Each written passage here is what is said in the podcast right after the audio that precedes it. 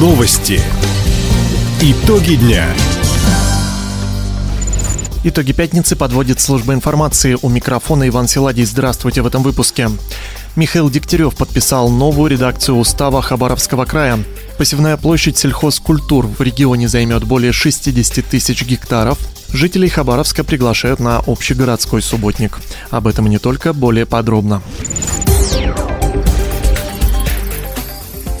Хабаровском крае приняли новую редакцию устава. Главный документ региона подписали накануне губернатор Михаил Дегтярев и председатель Законодательной думы края Ирина Зикунова.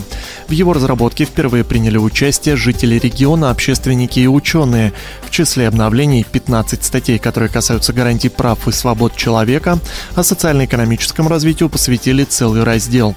Как отметил Михаил Дегтярев, принятие актуальной версии устава как документов взаимных обязательств – это начало нового нового этапа в жизни всего субъекта.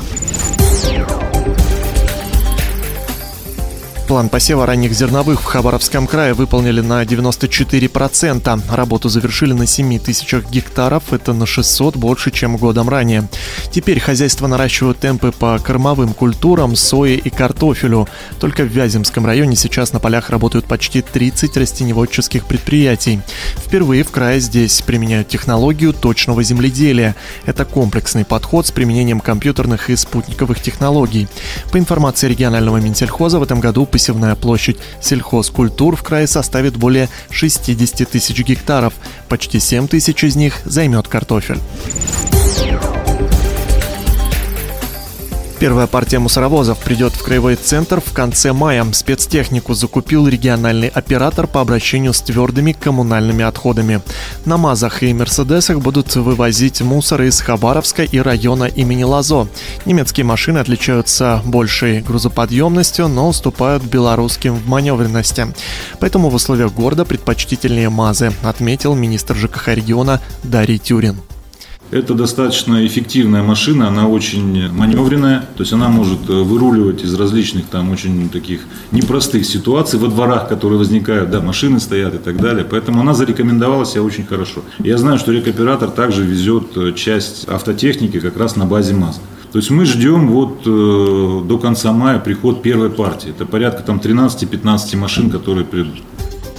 Напомним, региональный оператор начнет работать с 1 июля. Он будет обслуживать не только жителей многоквартирных домов, но и частного сектора. Для этого в поселках вновь установят контейнеры для сбора мусора.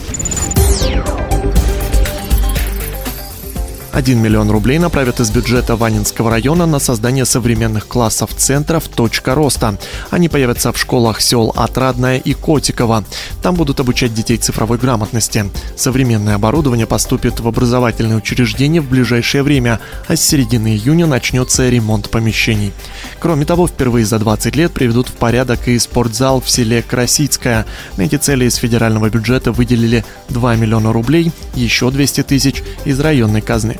Все работы проводят по региональному проекту «Успех каждого ребенка» нацпроекта образования. Их намерены завершить к началу следующего учебного года.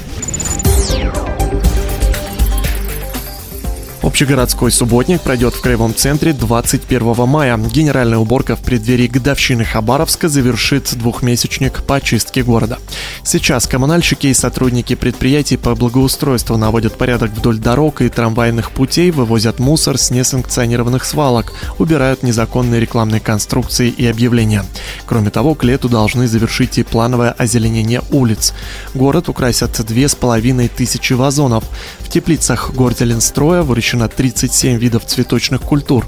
Так, новые флористические композиции в виде арок сердца появятся на улице Пушкина. На Комсомольской площади выставят мобильное дерево. Сегодня Хабаровский край присоединится к международной акции «Ночь музеев». В этом году в региональной столице мероприятия пройдут на нескольких площадках. 20 числа в Городековском и Музее археологии, 21 в Дальневосточном художественном. Для гостей приготовили путешествия по фондам, исторические реконструкции, национальные обряды, квесты, интерактивные экскурсии и выступления местных групп. 21 мая жители Комсомольска смогут посмотреть авторское кино и пройти творческие мастер-классы в Музее изобразительных искусств. Отметим, в международной акции также примут участие учреждения культуры Николаевска, Бикина, Вяземского и других городов и поселений края. Таковы итоги пятницы. У микрофона был Иван Силадий. Всего доброго и до встречи в эфире. Радио «Восток России». Телефон службы новостей 420282.